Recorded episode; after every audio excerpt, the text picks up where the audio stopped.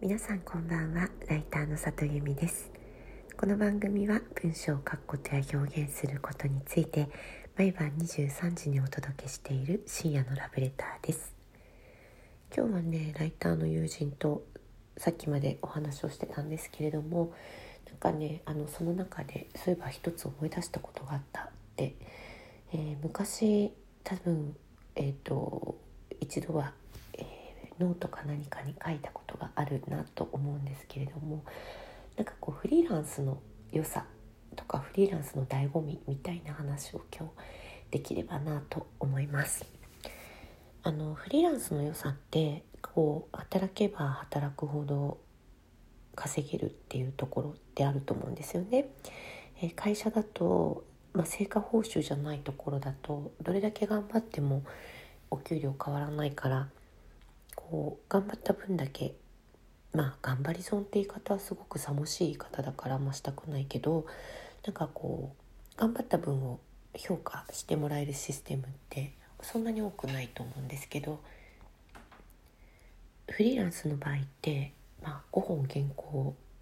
書く時と10本原稿を書く時ではもう普通に2倍になりますよね収入がね。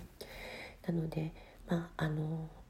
時間を費やせば費やすほど、えー、収入が上がるっていう側面はあると思います。で多くの人はこれがあのフリーランスの素晴らしいところだと思ってると思うし私もそう思っています。ただあのフリーをね長く続けているとね実はそれ以上になんか大事なことってあるなと思っていて実は収入を増やせる自由だけじゃなくてフリーって収入を減らせる自由もあるんですよね。これどういうことかっていうと,、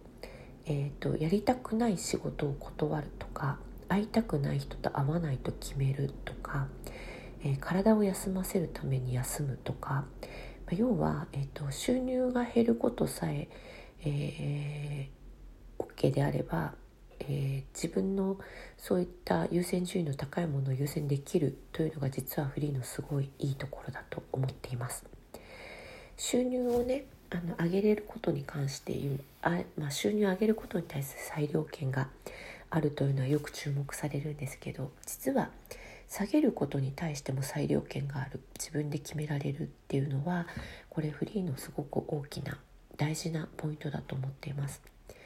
なので、まあ、せっかくフリーになったのであればそこを行使しない理由はないなって私は思っていて。なのでまあこれは見合わないと思ったらやらないとか。これはストレスがかかると思ったらやらないとか。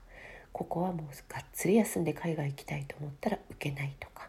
それができるのもすごくフリーの良さだなというふうに私は思っています。えー、今日ねそんなことを突然思い出したので、えー、忘れないうちに話しとこうと思って。話しておきます、え今日も来てくださってありがとうございました。また明日も23時にお会いできたら嬉しいです。ライターの里由美でした。皆さんおやすみなさい。